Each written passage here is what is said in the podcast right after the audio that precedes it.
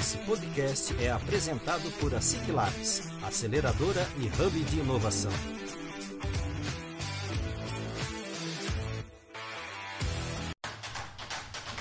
Está começando mais um ASIC Labs Cast, o podcast oficial da ASIC Labs.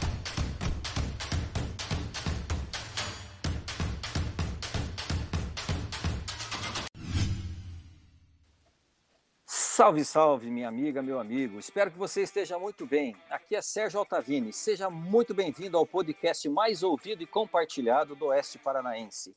Começa agora o ASIC Labscast, com apoio e patrocínio do Cicobi Credit Capital Cascavel. Galera, é o seguinte, hoje vamos falar sobre o mundo da pesquisa e da ciência. Isso mesmo, caminhos possíveis que talvez você que nos ouve possa traçar e alcançar grandes resultados em sua vida profissional como um cientista. Isso mesmo, cientista. Então já sabe, muita atenção aqui que o papo vai render muitos, mas muitos insights para você. E quem será que vai contar essas, essas, essas artimanhas, todos esses caminhos para nós hoje? Quem é o nosso grande convidado de hoje? Nosso grande convidado, nosso convidado VIP é o Tiago Sibert Altavini. Isso mesmo, temos o mesmo sobrenome. Ele é meu sobrinho, galera. E quem que é o Tiago? O Tiago é biólogo e neurocientista. Atualmente trabalha como pesquisador associado na Universidade Rockefeller, em Nova York. Nasceu e passou sua infância aqui na nossa terrinha, Cascavel. Estudou ciências biológicas na Universidade de Brasília, onde teve o primeiro contato com a neurociência. Depois de completar a graduação e um mestrado na UNB, se mudou para Natal para fazer um doutorado em neurociência na Universidade Federal do Rio Grande do Norte. Tiago também já foi professor, tem experiência com divulgação científica e já trabalhou como atendente em um estúdio de yoga. É isso mesmo.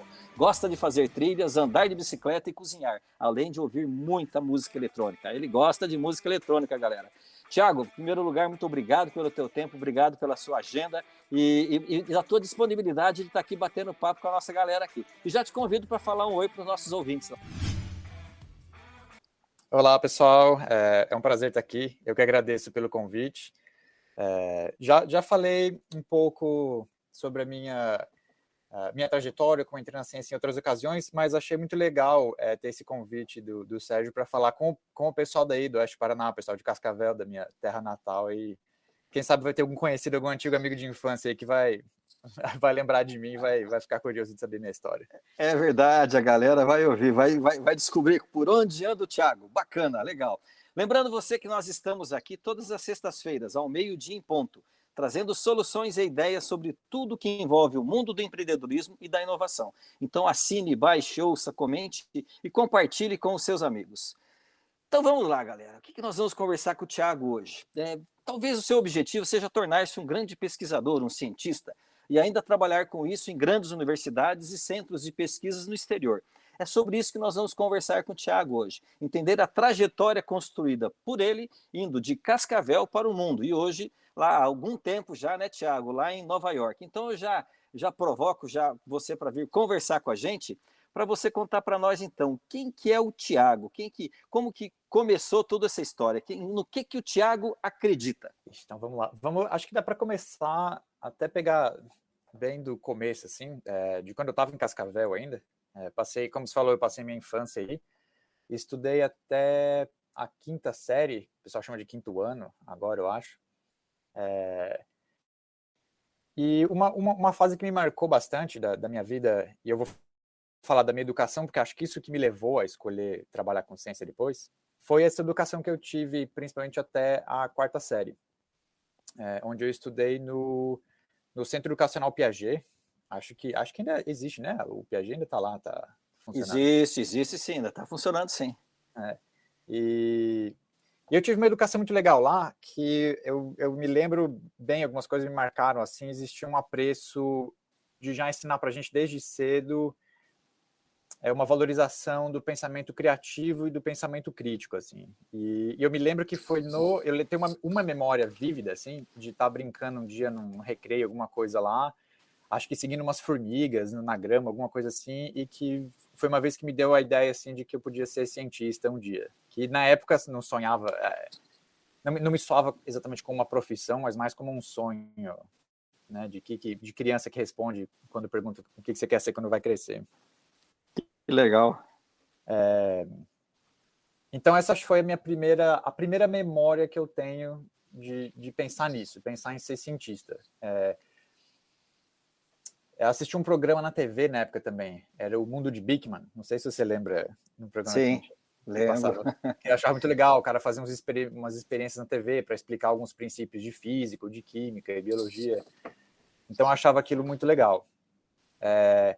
De Cascavel, eu me mudei depois com meus pais, trabalhavam na, na Caixa Econômica, a gente se mudou várias vezes ao longo da minha vida. A gente se mudou de Cascavel, eu fui para Florianópolis, foi uma passagem breve ali, e depois para Brasília, onde eu terminei o ensino médio. No ensino médio, eu tive mais uma experiência com essa ideia de ser cientista e ser biólogo. Era um programa legal que existia na escola onde eu estudava, onde para tentar ajudar os alunos a a decidir o que, que eles queriam fazer na faculdade, para quem fosse fazer faculdade, né? Gente muito novo, com 17 anos, é difícil fazer esse comprometimento de escolher uma profissão que você acha que você vai precisar ter para o resto da vida, que é um, um, pouco uma ilusão também, mas a gente se sente um pouco pressionado, né, na, na adolescência, assim, a escolher isso. Então, a escola onde eu estudava tinha um programa que eles chamavam é, Disciplina Projeto, o nome, onde eles ofereciam alguns cursos extras é, no período da tarde eu estudava de manhã, então no período da tarde podia fazer algum curso extra, e eu fiz um chamado Ecologia de Campo, que era, a ideia era isso, é poder ter um gostinho é, de como que seria ser biólogo, que era já o que eu estava pensando em fazer.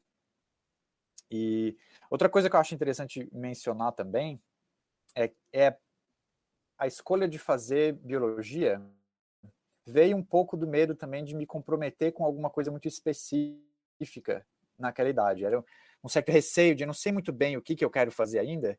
Então, a biologia me parecia ser uma área de estudo que mantinha várias opções abertas ainda. Então, pensava assim: ah, se eu fizer biologia, eu não preciso já agora me comprometer com nada muito especializado. Eu posso depois ir para atuar em várias áreas diferentes. E aí, fazendo curso de biologia, logo no começo eu fui fazer um estágio num laboratório de pesquisa. Tinha uma ideia já que eu gostava de trabalhar com, com primatas, eu achava muito interessante estudar os, os macaquinhos. Os macaquinhos. O laboratório lá, na, aí eu estudando, fui entrei para a faculdade na para a universidade na UNB em Brasília. É, o laboratório que fazia pesquisa, o único laboratório que fazia algum tipo de pesquisa com macacos era o laboratório de neurociências, que não era a minha é, ideia a princípio. Eu tinha uma ideia de trabalhar mais com ecologia de campo, de assim, ir para o meio do mato para trabalhar com macaco. Pra, é, eu queria isso, queria seguir macaco no meio do mato. Mas não tinha nenhum professor fazendo isso lá. Então eu meio, meio que, que abri mão de parte do que de, de, dessa, dessa ideia principal para falar, não, mas o laboratório de neurociências tem algum trabalho lá com primatas. Fui ver o que, que eles faziam. Achei muito interessante, eles faziam um trabalho com percepção visual, com visão de cores, estudando e desenvolvendo protocolos para testar como que algumas espécies de, de, primatas do continente americano, como que eles percebem cores. É, então, era um trabalho, apesar de ser no laboratório de neurociência, não era um trabalho que eu ficava fechado no laboratório, eu ia para a fazenda da UNB, onde tinha o centro de primatologia, então meio que ia para o meio do mato, era um, um laboratório no campo quase. Ficou, ficou meio termo ali. Isso. E lá comecei a trabalhar. E aí eu comecei a gostar muito de neurociência. Começou, eu comecei a ter essa, essa troca, assim, comecei a, a não ligar tanto, não me importar tanto, assim, de trabalhar com é, primatas necessariamente, mas eu comecei a gostar muito de neurociência. Depois fiz disciplina de, de fisiologia é, com, com esse professor que era o meu orientador no estágio e aprendi mais de neurociência e, e fui enveredando mais por esse caminho da neurociência do que da primatologia, digamos assim. E com ele resolvi então, já que eu estava fazendo estágio do laboratório dele, que virou um projeto de iniciação científica, onde também eu comecei a receber uma bolsa e já ali coletando dado, gostando daquela vida acadêmica, de pesquisa, estava contente com aquilo, resolvi fazer um mestrado ali, que foi uma continuação do meu projeto de iniciação científica. Então, se, se for dar alguma dica para alguém que tem vontade de trabalhar com ciências e pensa em ser cientista, alguma coisa assim, seria essa, quando estiver na faculdade, procurar se envolver com algum projeto de pesquisa, um, algum programa de iniciação científica, uma bolsa, alguma coisa assim, que você consegue depois expandir isso já para um mestrado, às vezes na própria instituição, se tiver essa oportunidade. É, que foi o que eu fiz. Legal, foi, foi isso que você fez já lá, lá na UNB, né? Isso. É, eu terminei, terminei a graduação, me formei. Quando eu me formei, eu já tinha passado na seleção do mestrado. E foi uma continuidade, trabalhando com o mesmo professor, no mesmo laboratório, o mesmo pessoal. Foi, foi, um, foi um trabalho muito legal, a gente conseguiu concluir, publicar isso depois. E, mas eu achei interessante que aí começou a chegar um, um momento ali para mim, onde eu já estava trabalhando no mesmo laboratório há bastante tempo, é, no mesmo projeto, fazendo as mesmas, é, usando as mesmas técnicas de, de, pesquisa, e comecei a me sentir é, um pouco confortável demais ali. eu lembro de ter pensado nisso. Eu sabia que existiam outras técnicas de, de, pesquisa que eu não conhecia, né? Eu fazia trabalho só de comportamento, então só observando o comportamento dos animais, mas eu comecei a pensar, como eu estava muito envolvido no trabalho de neurociência, eu comecei a, a, pensar que outras técnicas que eu não estava aprendendo ali. E existem técnicas assim de, de você, de fato, fazer registro de atividade é, cerebral, né? Que a gente não, não fazia isso lá. E eu comecei a, ver onde, onde dava para fazer. Eu tive alguns amigos que estavam indo para Natal. Tinha essa coisa de eu estar me sentindo já muito na minha zona de conforto ali no, na UNB. Tinha uma sensação de que eu já tinha, acho que, aprendido tudo que eu tinha para aprender ali, né? Não tinha muita, muita coisa nova. E foi aí que eu resolvi ir para Natal, é, para então aprender a fazer essa, essa coisa de eletrofisiologia, que é essa técnica de fazer captação de atividade elétrica do cérebro diretamente com eletrodo. É, fiz a, e, fiz a sim. Isso tudo, isso tudo, é, você estava indo já de, de, de, de, da UNB de Brasília indo para Natal. Isso. Na, na, verdade, vou até contar, acho que essa, essa parte é importante também. Não foi, essa parte já não foi tão suave assim, né? É, como eu falei, a minha transição de terminar a graduação e fazer o mestrado foi uma continuidade, uma coisa que fazia muito sentido para mim. Eu já estava envolvido num projeto, já tinha feito iniciação científica, fazia sentido fazer o mestrado. Eu terminei o mestrado, eu não queria entrar no doutorado direto. E naquele momento eu não tinha vontade de continuar fazendo pesquisa e continuar nessa vida acadêmica onde eu já estava. Eu, na verdade, submeti muito currículo para algumas faculdades particulares em Brasília para tentar dar aula. Eu tinha tido uma experiência durante o mestrado já, dando aula é, junto com o meu orientador, e eu queria trabalhar, eu queria dar aula. Eu não queria continuar sendo aluno, estudante, vivendo de bolsa. Entreguei um monte de currículo, um monte de faculdade particular. Passei um ano nessa, não consegui nada. É, nesse ano estudei para concurso também, é, estudei para concurso do Detran, comecei a fazer umas coisas assim que já não tinham nada a ver com o que eu vinha fazendo antes. Saindo fora da sua linha de, de, de, de trabalho mesmo, de conhecimento. É, é na época estava também com, com outro tio meu, o, o, Ricardo, acho que você lembra quando o Ricardo estava com... A, a, tentou abrir o, o negócio, a loja de material de construção lá no interior da Bahia, e aí fui ajudar ele um período lá também, e fui algumas, uma, algumas vezes com ele para lá. É, fiquei uma época sozinho lá até, uma semana lá tocando a loja sozinho. Enfim, eu tive um ano ali entre terminar o meu mestrado e fazer o doutorado, onde eu fui experimentar outras coisas. É, porque eu, eu acho que eu me sentia muito. Ainda era muito novo, né? Tava com 20 e poucos anos. Eu sentia que eu não tinha tentado outras coisas ainda. tinha esse, de novo esse medo de se comprometer demais com alguma coisa sem experimentar outra, sem saber se tinha alguma outra profissão, alguma outra coisa que eu podia gostar de fazer também. Importante, importante, importante isso daí, Thiago, você está falando, né? É, tem vários, tem vários é, pesquisadores na área de transição de carreira que eles falam exatamente que a gente deve fazer isso, né? Que a gente deve experimentar, né? É, para muitos, muitos jovens, muitas vezes, aquilo que você falou, né? Nós somos é, obrigados a fazer escolhas de, de profissão, né? Teoricamente, aquilo que a gente, é, a princípio, pelo menos, vai fazer o resto da vida, muito jovens, né? E muito ainda sem entender como que a coisa realmente funciona dentro do mundo, né? E, e vários pesquisadores, vários teóricos, né? Nessa área de transição de carreira, eles falam realmente que a melhor forma é você testar, é você experimentar. Então você estava passando por um período de testes, né? Sim. E, inclusive, é, em outros momentos, é, na faculdade, eu fiz um estágiozinho ou outro em outros laboratórios, às vezes pegava uma disciplina diferente se pudesse, É, é uma, é uma recomendação, acho que sempre boa. Se você tiver com um pouquinho de dúvida, se não tiver assim com aquela empolgação muito forte no projeto onde você está, e tiver um espaço, uma oportunidade para testar outras coisas, é, eu acho que é bom. E foi bom para mim. Eu passei esse ano, depois do mestrado, então, tentando outras coisas. Nada acabou engatando com muita força. É, não consegui é, nenhuma vaga em, em faculdade para dar aula. Não passei nos concursos que eu estudei. E aí começou, eu comecei a conversar com os amigos. Eu tinha uns amigos de Brasília que tinham ido já para Natal. Em Natal, estava é, na época sendo fundado o Instituto do Cérebro, que é um departamento da Universidade Federal do Rio Grande do Norte, que trabalha só com neurociência. Era um projeto ambicioso, eles tinham conseguido é, bastante financiamento do, do, governo federal e estavam trazendo muito é, brasileiro que tinha saído do país para fazer pesquisa, trazendo de volta para o Brasil.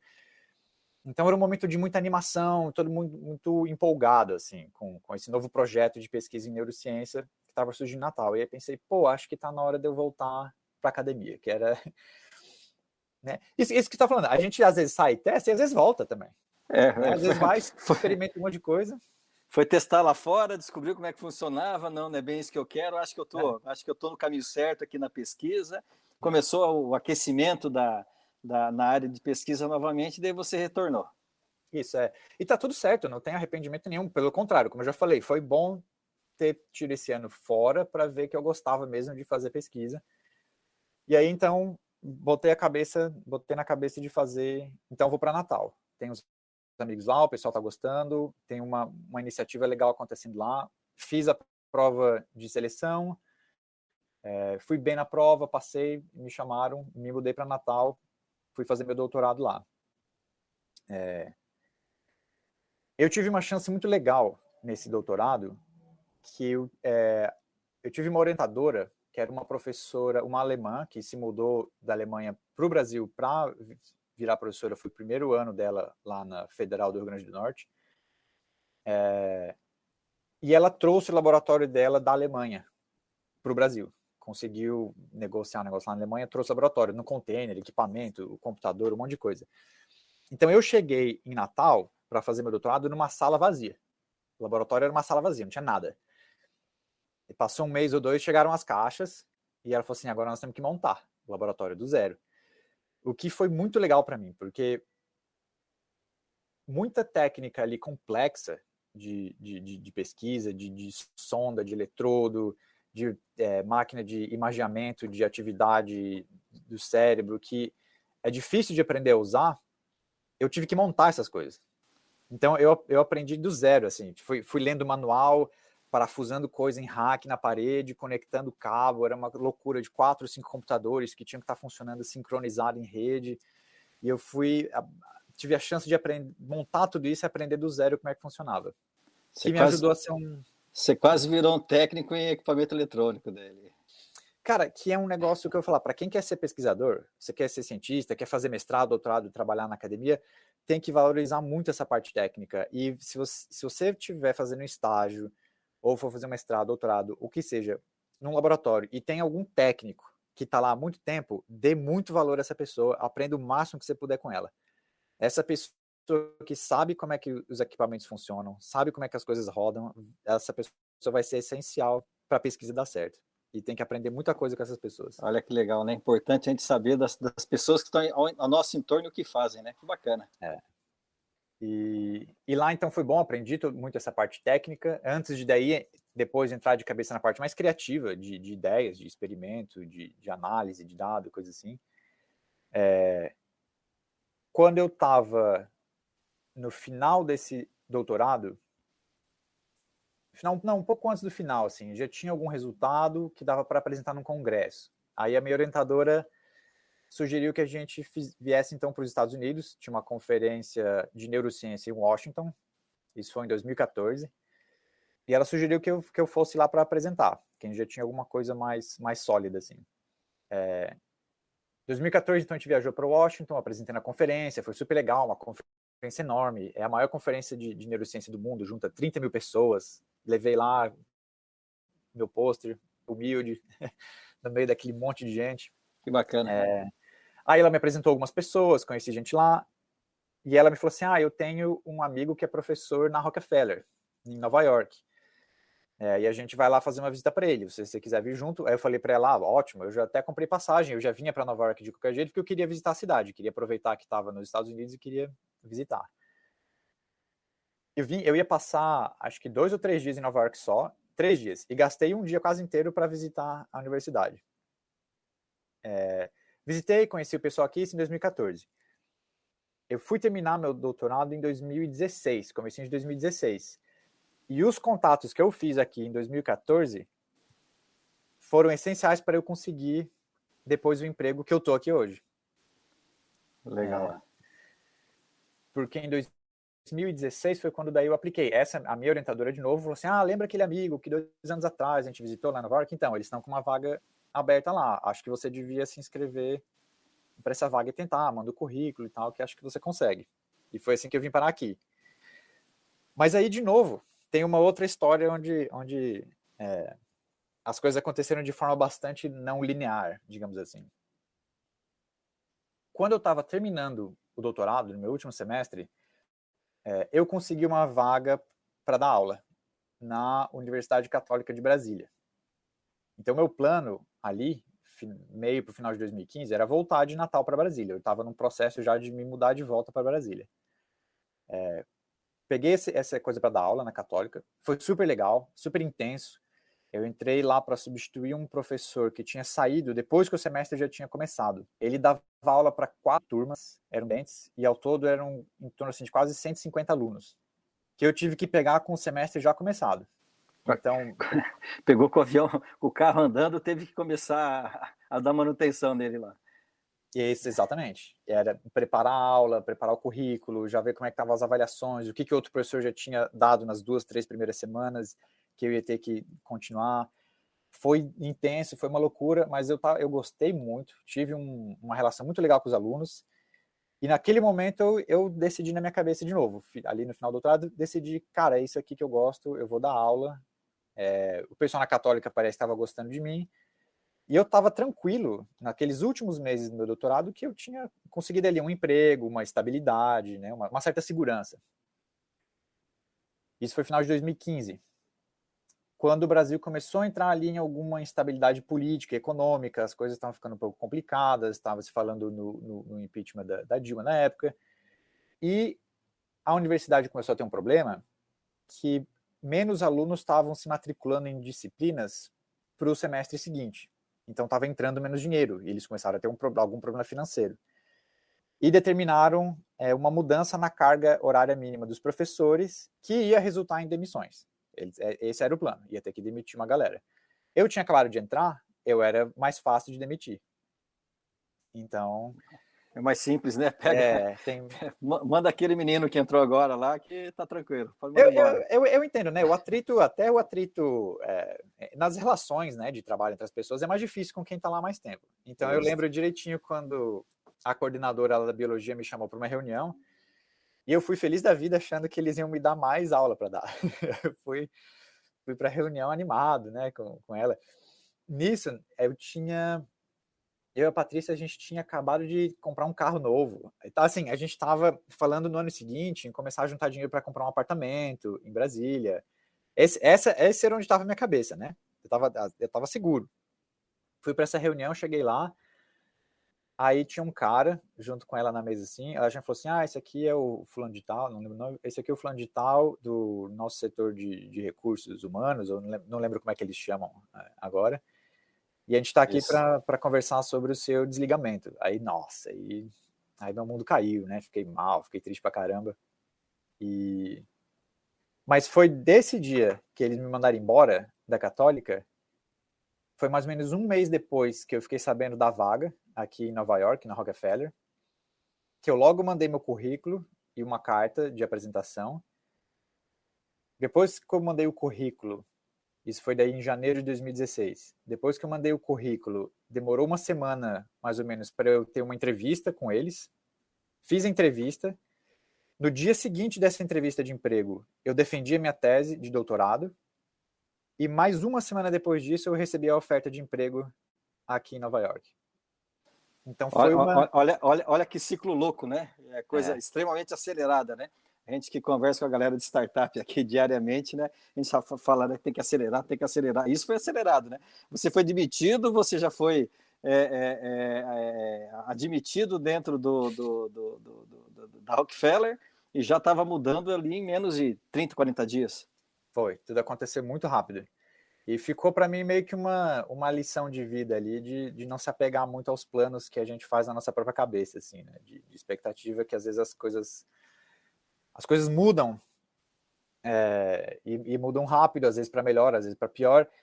Mas ainda assim, eu tinha em mim uma sensação de que eu estava colhendo, vindo para Nova York, o fruto de alguma coisa que eu já tinha começado a plantar lá atrás. Então, Exato. assim, a, a, a gente tem que sei lá, tem que ter sempre várias ideias, iniciativas e, e, e é, possíveis, assim, né, de, de, projetos. A gente, claro, tem que ter foco, tem que ter um foco em alguma coisa também, para não ficar perdido, mas a gente vai plantando várias sementes, né, ao longo do... É legal, é legal porque é uma, é uma, é uma forma de comportamento e de ação que a gente traz muito para essa dinâmica de negócios hoje, né? Aí eu tenho um foco, eu tenho o meu planejamento, tenho, vou seguindo ele. Agora, existem fatores externos que, que a gente não pode controlar, que você não tem domínio, então eles vão mudando, não só a, a, a carreira né, nossa profissional, como o rumo de vários negócios. Né? Nós temos aqui, dentro da aceleradora e mesmo de outras empresas que a gente tem contato constantemente, que a gente vê isso, né? Você tem um planejamento, você busca fazer o máximo possível para que ele alcance, tem uma, uma expectativa de como que isso vai rolar, como vai acontecer, Porém, são vários fatores externos fora do nosso controle que podem ocorrer. Aí que você precisa ter também a, a tua virada de chave, né? É você começar a pensar diferente, inovar, você começar a fazer algo diferente para que as coisas comecem a acontecer, né? Você pegou uma situação é, extremamente adversa e foi transformando ela em uma situação é, é, propícia para você profissionalmente, pessoalmente, né? É. E, e, nessa transição do meu doutorado para eu vir para Nova York deu certo, na, quando eu fiz a transição, quando eu terminei o mestrado, já não foi tão fácil. Eu passei um ano é, um pouco mais perdido, tentando outras coisas. Então, às vezes é mais fácil, às vezes não é.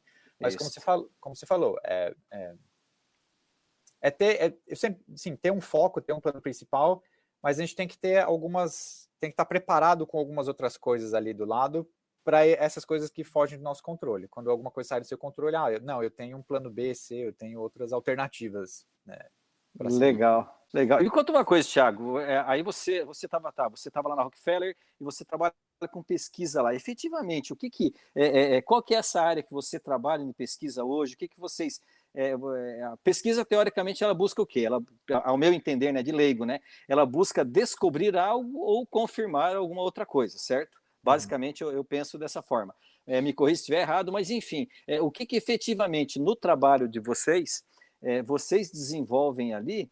E, e, e, depois já conta para nós um pouquinho também é, que resultados é, porque qual que é a, a, minha grande dúvida, né? Tá, eu trabalho com pesquisas, legal. Estou trabalhando com pesquisas. Essas pesquisas, como que elas funcionam? O que que eu estou desenvolvendo e como que eu vou conseguir aplicar isso, né? É, efetivamente na os resultados, como que eu vou conseguir colocar isso? Mas primeiro vamos lá, o que que efetivamente com o que que vocês pesquisam, o que que vocês desenvolvem ali hoje? Eu então eu trabalho, continuo trabalhando com neurociência, é, trabalhando ainda com sistema visual, então trabalho com percepção visual. E o que eu trabalho especificamente, o, o meu projeto hoje, é de tentar entender como que os estados internos do cérebro e da mente afetam a nossa percepção visual. Então, existia uma noção, a noção clássica que existia, e de como o, o sistema visual é, vinha sendo estudado no, nas até algumas décadas atrás, era de tentar entender como que a atividade cerebral traduzia as características físicas de um estímulo visual. Então, se você está olhando para um objeto, olhando para uma cena, aí você tenta identificar um certo padrão de atividade elétrica no cérebro, e a gente pensava assim, ah, então deve ter uma correlação entre esse padrão de atividade que eu estou vendo e os formatos da cena visual, as cores, a intensidade do brilho, contraste, essas coisas. Isso é verdade, tá? Isso não é, isso não está errado. Só que aí, mais recentemente, o que a gente começou, os, os neurocientistas começaram a perceber também, parte desse padrão da atividade cerebral não está relacionado só com o estímulo visual, né? Digamos assim, não só com o mundo visual externo. Existem alguns fatores internos, então, alguma expectativa que você tinha do, daquilo que você ia ver. É, a tarefa visual que você está fazendo, né? Você está fazendo o quê? Você está está cozinhando, está lavando louça, está dirigindo um carro, o que está fazendo? Até o seu estado emocional, talvez. Essas coisas, elas afetam a construção desses padrões de atividade cerebral que vem do estímulo visual. Então é como se a nossa a nossa percepção é uma combinação das duas coisas. A nossa percepção é uma combinação dos aspectos físicos da cena visual, como eu falei, brilho, contraste, formato, cor, essas coisas, é uma combinação disso com o seu estado interno. O que a gente mede de atividade cerebral é uma combinação das duas coisas. Eu especificamente estou investigando como que a expectativa afeta isso. Então, é, acho que é melhor você explicar como, como que a gente pesquisa isso, né? Isso. É, eu trabalho com é, eu trabalho com primatas, então eu faço experimento com macaco. E eu treino o animal, eu treino o macaco para fazer para jogar basicamente um jogo que, que a gente escreveu aqui no nosso software, a gente faz um pouquinho de programação, escrever um jogo para o macaco jogar no computador. Funciona assim: ele olha para a tela do computador e aí aparece uma foto de algum objeto para ele rapidinho, meio segundo. Essa foto aparece e desaparece. Depois aparece uma segunda foto e desaparece também. O que, que o macaco tem que fazer? Ele tem que me dizer se as duas fotos vêm do mesmo objeto, se elas são iguais, ou se elas são diferentes. E ele me responde isso apertando um botão do lado direito ou do lado esquerdo da tela. Se elas são iguais, ele aperta do lado direito. Se é diferente, do lado esquerdo. A ideia é, quando eu mostro a primeira foto, e tiro ela, eu gero na cabeça dele uma expectativa a respeito de qual vai ser a segunda. Então é como se eu colocasse uma imagem na cabeça dele, né? Mesmo depois que a primeira foto desapareceu, ele, tá, ele ainda está pensando nela. Porque ele tem que usar, ele vai usar aquela imagem para comparar com a próxima. Quando a segunda imagem aparece, é aí que eu estou interessado. É na resposta, no, no padrão de atividade cerebral do animal para essa segunda imagem. E o que eu estou medindo é se essa resposta, se esse, se esse padrão de atividade no cérebro é dependente da primeira. Então, em duas situações, por exemplo, onde a segunda imagem é igual, mas a primeira era diferente, digamos que eu posto uma foto de um copo e depois uma foto de uma maçã. Em outra situação, eu, eu mostro uma foto de uma maçã primeiro e depois uma maçã de novo. No primeiro caso, eu quebrei a expectativa, porque eu mostrei uma coisa diferente. Na segunda, eu confirmei a expectativa. Nos dois casos, a segunda imagem é igual. Então, se aquela visão clássica da, da percepção visual fosse verdade, a, o padrão de atividade no cérebro tinha que ser igual, porque a imagem é igual. Fisicamente, é a mesma imagem. O que a gente vê é que não é igual. A gente vê algumas diferenças de, de padrão do, dessa atividade no cérebro e que então a gente explica pela primeira imagem, porque você criou uma expectativa diferente no animal, mostrando que a atividade cerebral não está correspondendo unicamente ao aspecto físico da imagem, mas também a esse estado interno de expectativa que a gente criou no animal. Que coisa bacana interessante, né, cara? Coisa doida. E, o, e me diz uma coisa, muito curioso, né? É, essas pesquisas, legal, vocês vão descobrindo isso, vocês vão. Essas, onde é, os resultados eles são efetivamente aplicados? Eles não ficam só no mundo da ciência, eles devem, devem ser trazidos para o mundo prático, eles devem ser trazidos como que se aplica, ou onde que se aplica é, resultados, por exemplo, de pesquisas como essa que vocês estão fazendo. Então, aí eu acho interessante fazer uma diferenciação é, que, de, de, uma forma, primeiro, simplificada, a gente vai ser um pouquinho reducionista aqui, mas vou dizer que existem dois tipos de pesquisa, né?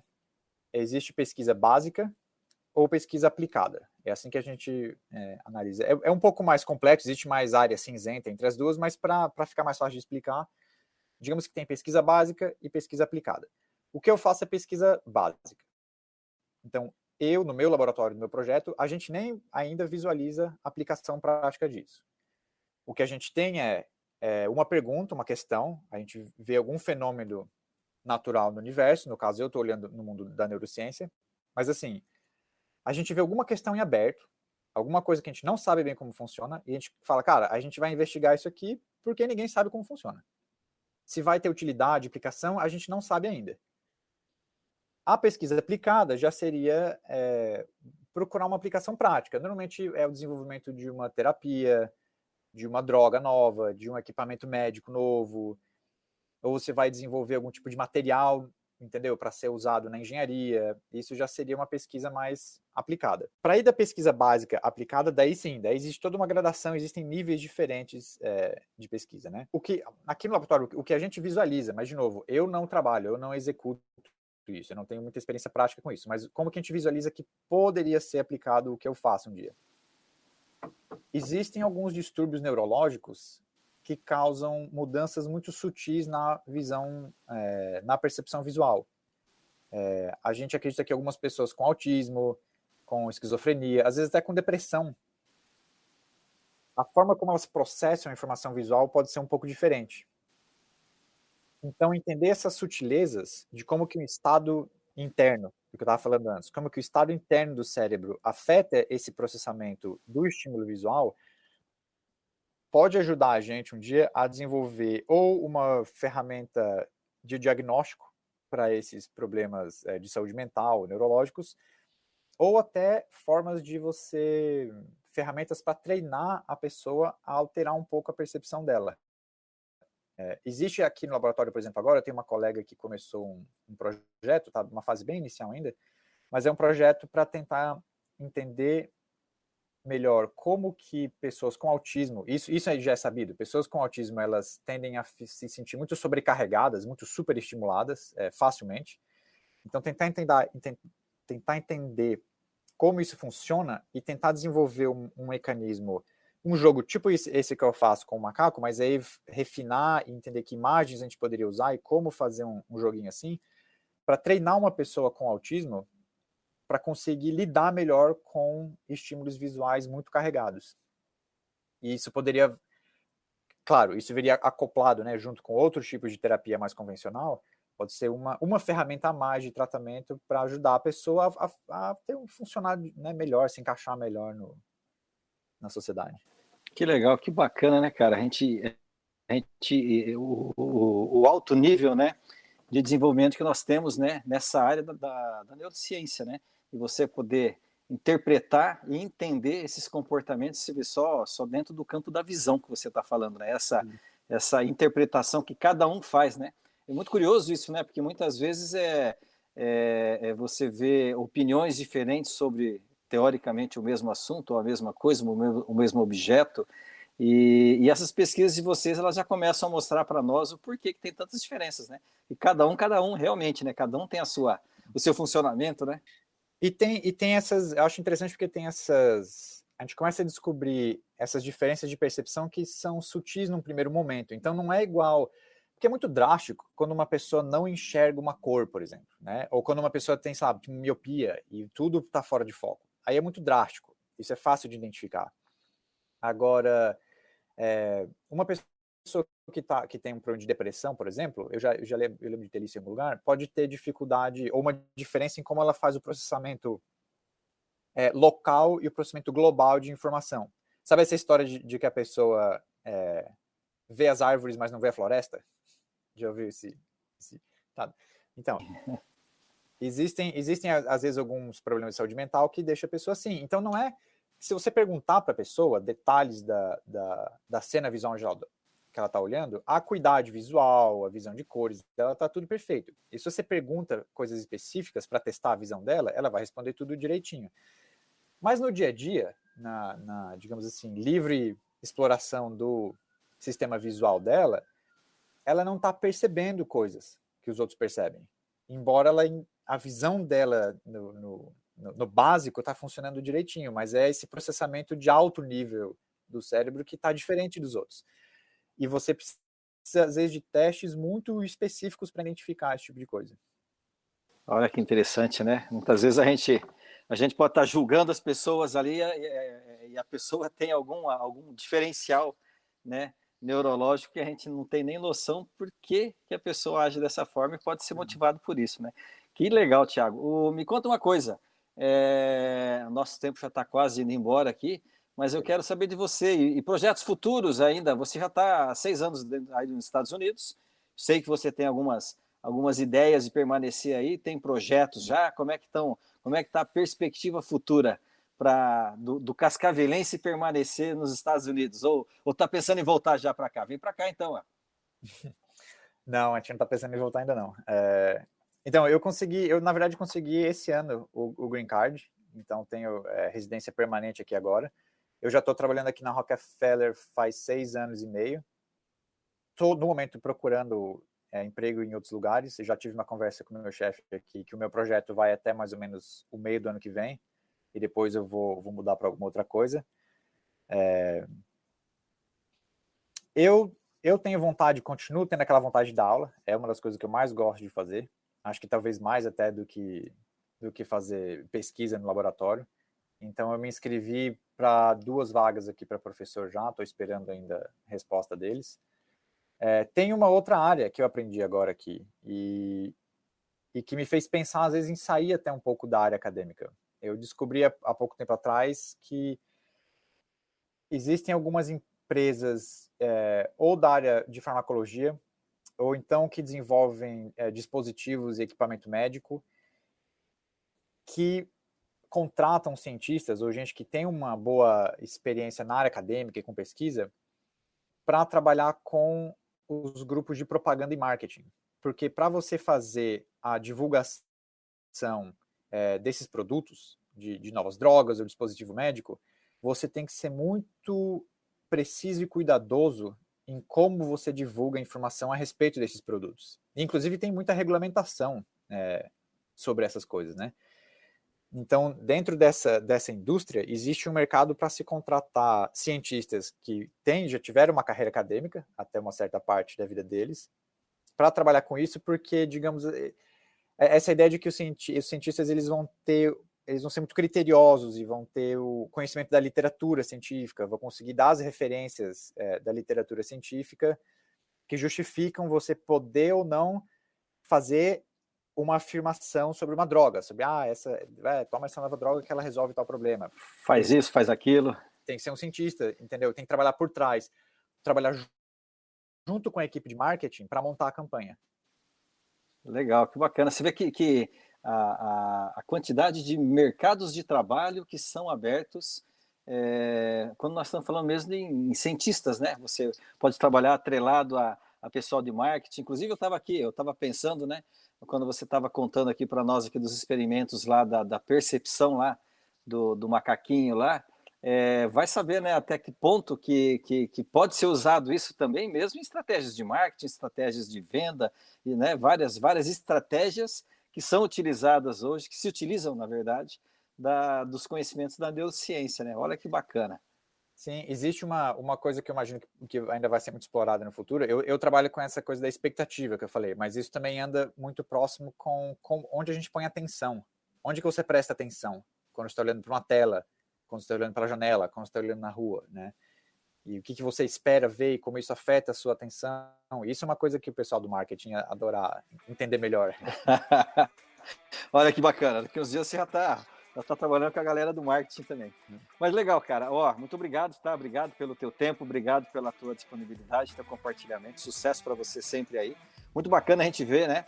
Um, um, garoto nascido aqui em Cascavel, aqui já morando, trilhando uma já há muito tempo aí morando fora e, e trazendo né, ideias e insights aqui para nós. Tomara que a galera que te conhece aqui é, é, ouçam, nós vamos divulgar bastante para que eles vejam, acompanhem você.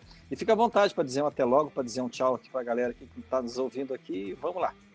Não, o que, que, é isso? Eu, eu que agradeço o convite para vir aqui falar. Espero que, que, o que eu falei aí seja, seja útil, ajude alguém, ou sei lá, que seja útil para quem está ouvindo, que as pessoas tenham achado interessante. E é sempre um orgulho, eu acho muito legal, gostoso explicar para as pessoas aqui nos Estados Unidos, quando elas perguntam de onde eu sou no Brasil, explicar para elas que eu sou de Cascavel e de como é que é Cascavel, interior do Paraná, do oeste do Paraná, da cultura do sul do Brasil, que as pessoas aqui não, não conhecem muito.